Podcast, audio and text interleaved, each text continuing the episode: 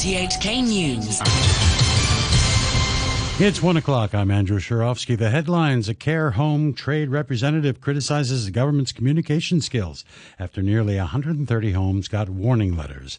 The death toll from last week's Changsha City building collapse rises to 53 as officials say the rescue operation has ended. A Shanghai official says COVID cases have been trending down for weeks now, but warns that they could still rebound. A care home trade representative has cr- criticized the government's communication skills after nearly 130 homes got warning letters for failing to report their daily COVID infections to the authorities. The Social Welfare Department says 1,100 of them need to report every day, even if there are no cases, and it reminded them of this early last month. Here's Grace Lee from the Elderly Services Association. Our members' thinking is that if the government is so quick and so efficient with the warning letters, then during the pandemic it should also be this quick to provide us with N95 masks and protective gear. That would be about right. Ms. Lee says homes have to show the warning letters on their website for a year, and they want to be exempted from doing so. DAB lawmaker Holden Chow says he'll be attending today's campaign rally in Wan Chai to be held by the sole candidate for Sunday's chief executive election, John Lee. Mr. Chow is an election committee member who'll be voting along with the rest of the 1,500 member body to choose Hong Kong's next leader. He told RTHK that despite there being only one candidate to vote for, many committee members were satisfied with arrangements.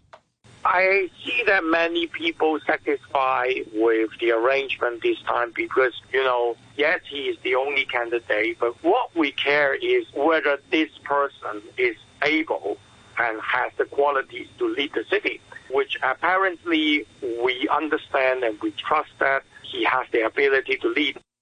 Police have arrested a 27 year old man for allegedly obtaining access to a computer with dishonest intent.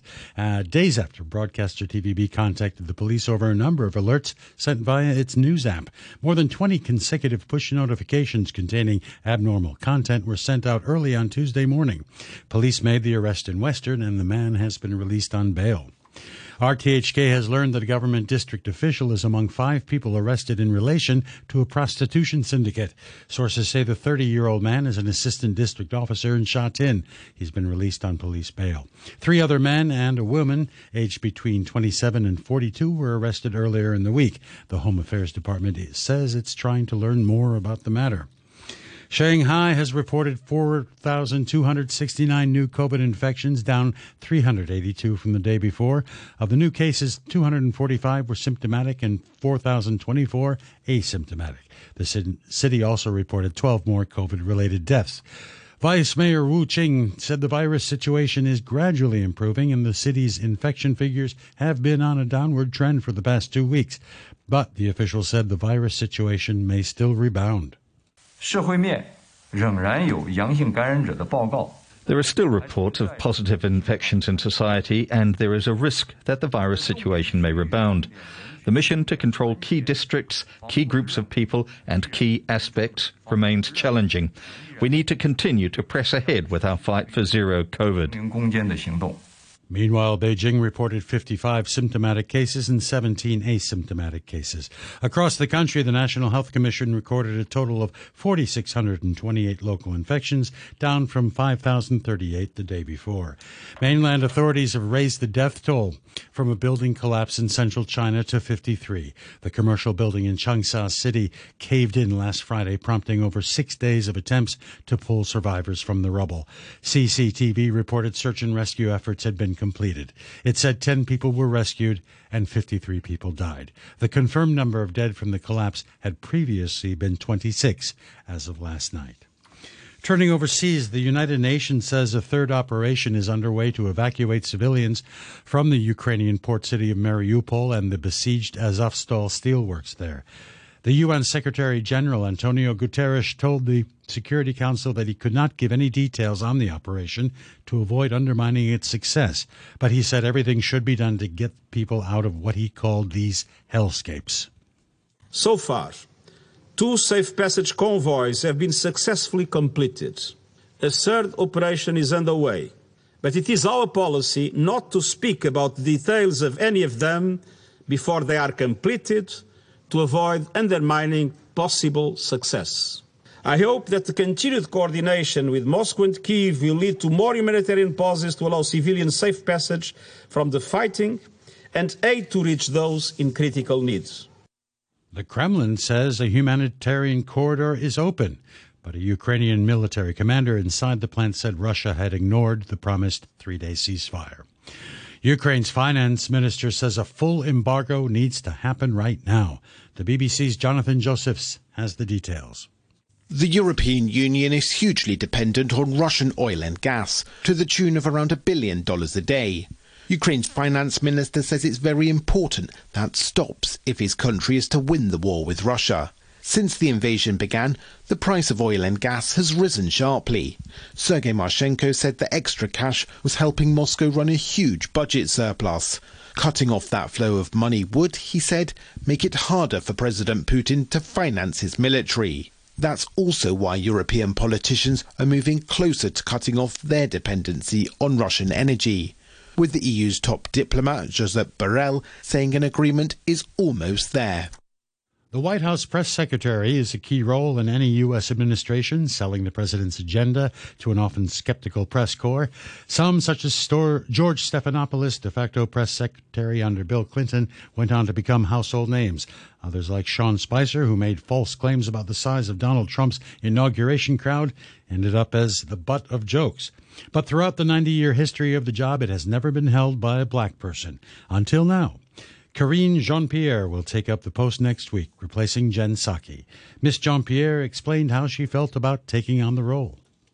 This is a historic moment, and it's not lost on me. I understand how important it is for so many people out there, so many different communities that I stand on their shoulders, and I have been throughout my career. And so it is an honor and a privilege to be behind this podium and I hope that I make people proud. Shops and businesses have been closed in several areas of Sri Lanka as part of a shutdown called for by trade unions and activists demanding the government resign. The BBC's Anbarasan Ethirajan reports from Colombo. Trade unions and civil society groups in Sri Lanka have called for the shutdown to protest against what they say is the government's mismanagement of the economy. Transport, banks, and businesses will be severely disrupted as a result of the strike call. President Gotabaya Rajapaksa has made it clear he will not step down despite the protests. Sri Lanka is facing a crippling foreign exchange reserve crisis, and the government is struggling to pay for the import of basic supplies like fuel and food. As a result, there has been a spike in the price of essential items like milk powder and rice. At least three people have been killed by attackers in the central Israeli city of Elad. The police have launched a search and officials have urged people to stay indoors. From Jerusalem, the BBC's Tim Franks reports.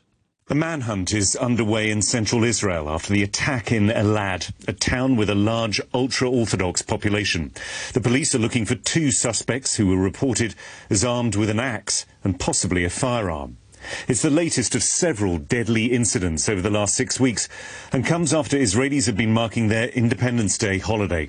No group has admitted responsibility for the killings, but the attack was praised by Palestinian militant groups in Gaza, who said it was payback for continued tension over the holy sites in Jerusalem. Asian equities have tumbled. Shanghai, Sydney, Seoul, Singapore, Wellington, Taipei, and Manila also tanked. And Hong Kong lost more than 3% during the morning session. A short time ago, the Hang Seng Index was at 20,059. That's 733 points down on the previous close. Turnover stands at $63 billion. Earlier, the Dow fell 3% to 32,998.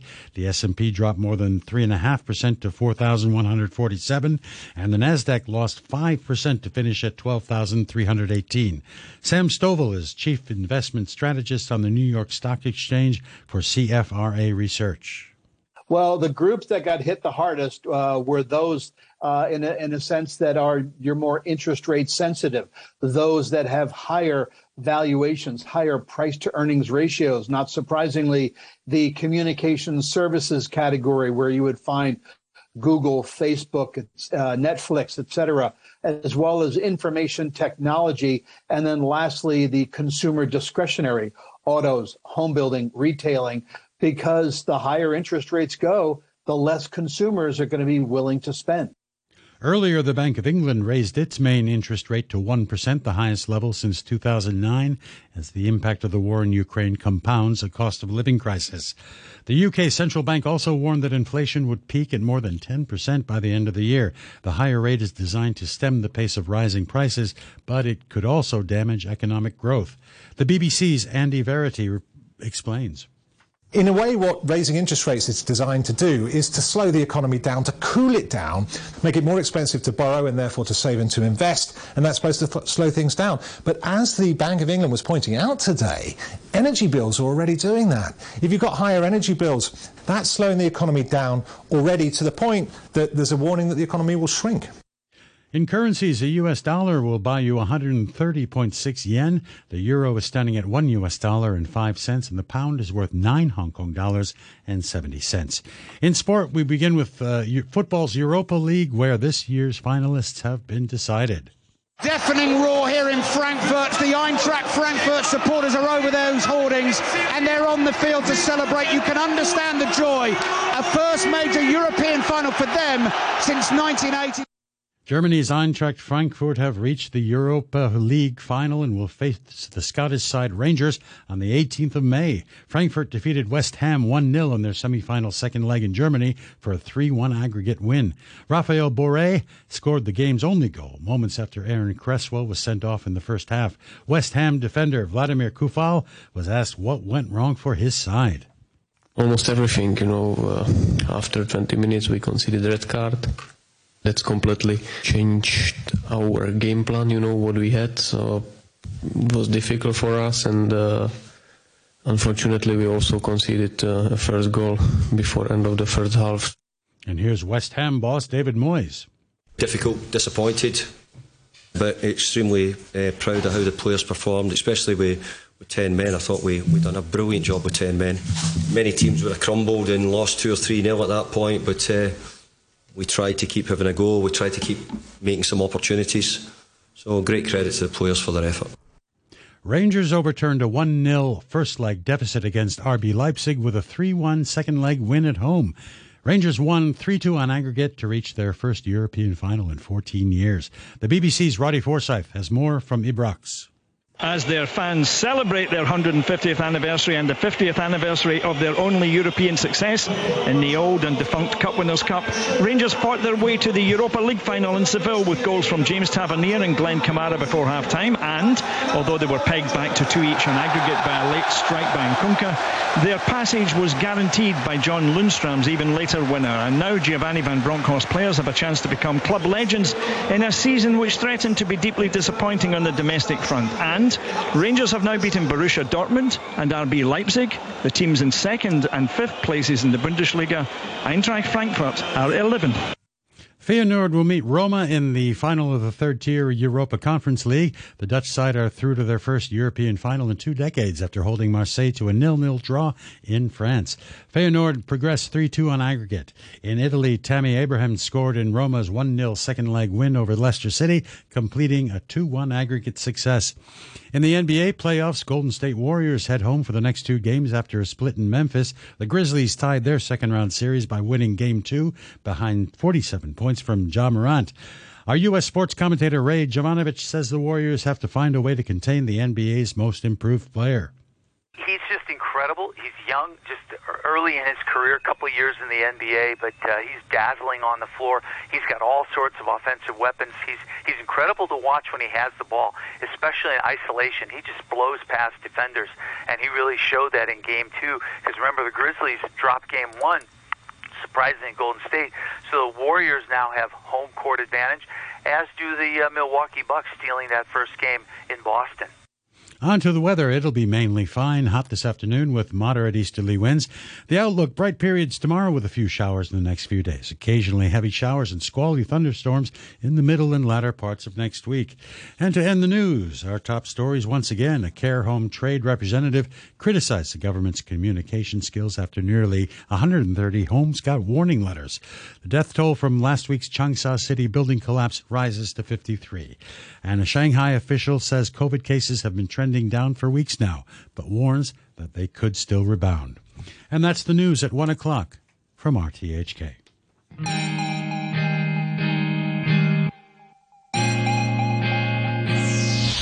We should have paid attention when we started seeing signs. Could have slowed down to get our directions right. We were headed for the edge. Everything happened so fast. Now it's too late. Too late.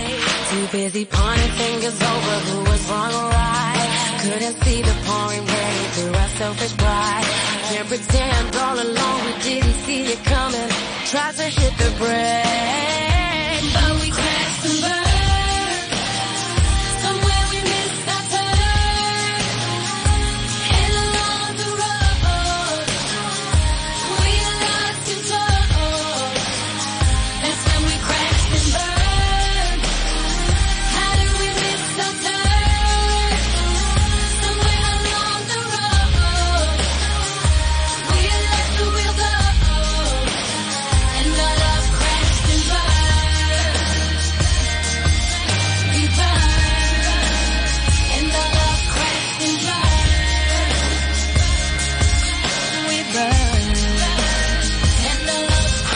lost it all in the fire, we can't get it back. There's no way to recover anything we had. We're on the outside looking in at our aftermath. Now it's too late. We can't be rescued from the pain or the heartache. Now trapped on the other side with no way to escape. Reaching out right before we took our last breath. But we can't be saved, no.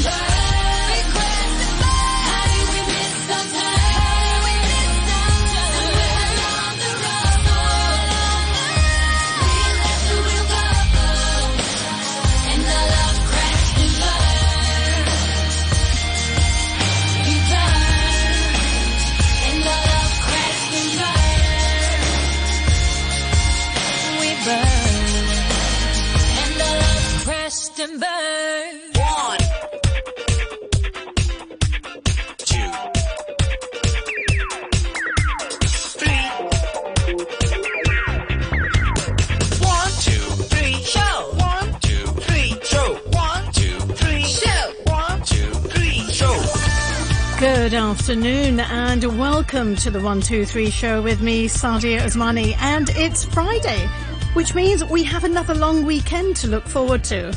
On the show today after 1.30, I talk to Shreya Chandler, production manager, and Anshika Agrawal, costume and props director from Teacup Productions, one of Hong Kong's largest South Asian theatre groups. Now, they're all set to open the doors for a special performance called Avad Quatrain on 22nd May at the Xiqu Centre Grand Theatre. I'll be finding out a little bit more about it. And after 2 p.m., a new series of health features. Naturopath Philip Watkins joins me for Feel Good Friday. Every fortnight, he'll focus on a specific area of health, and since it's a May Measurement Month, we'll be talking about the importance of blood checks. And then after 2.30, staying on the subject of health and well-being, Victor Kumar is here for VK Vibes. This week, his short meditative yoga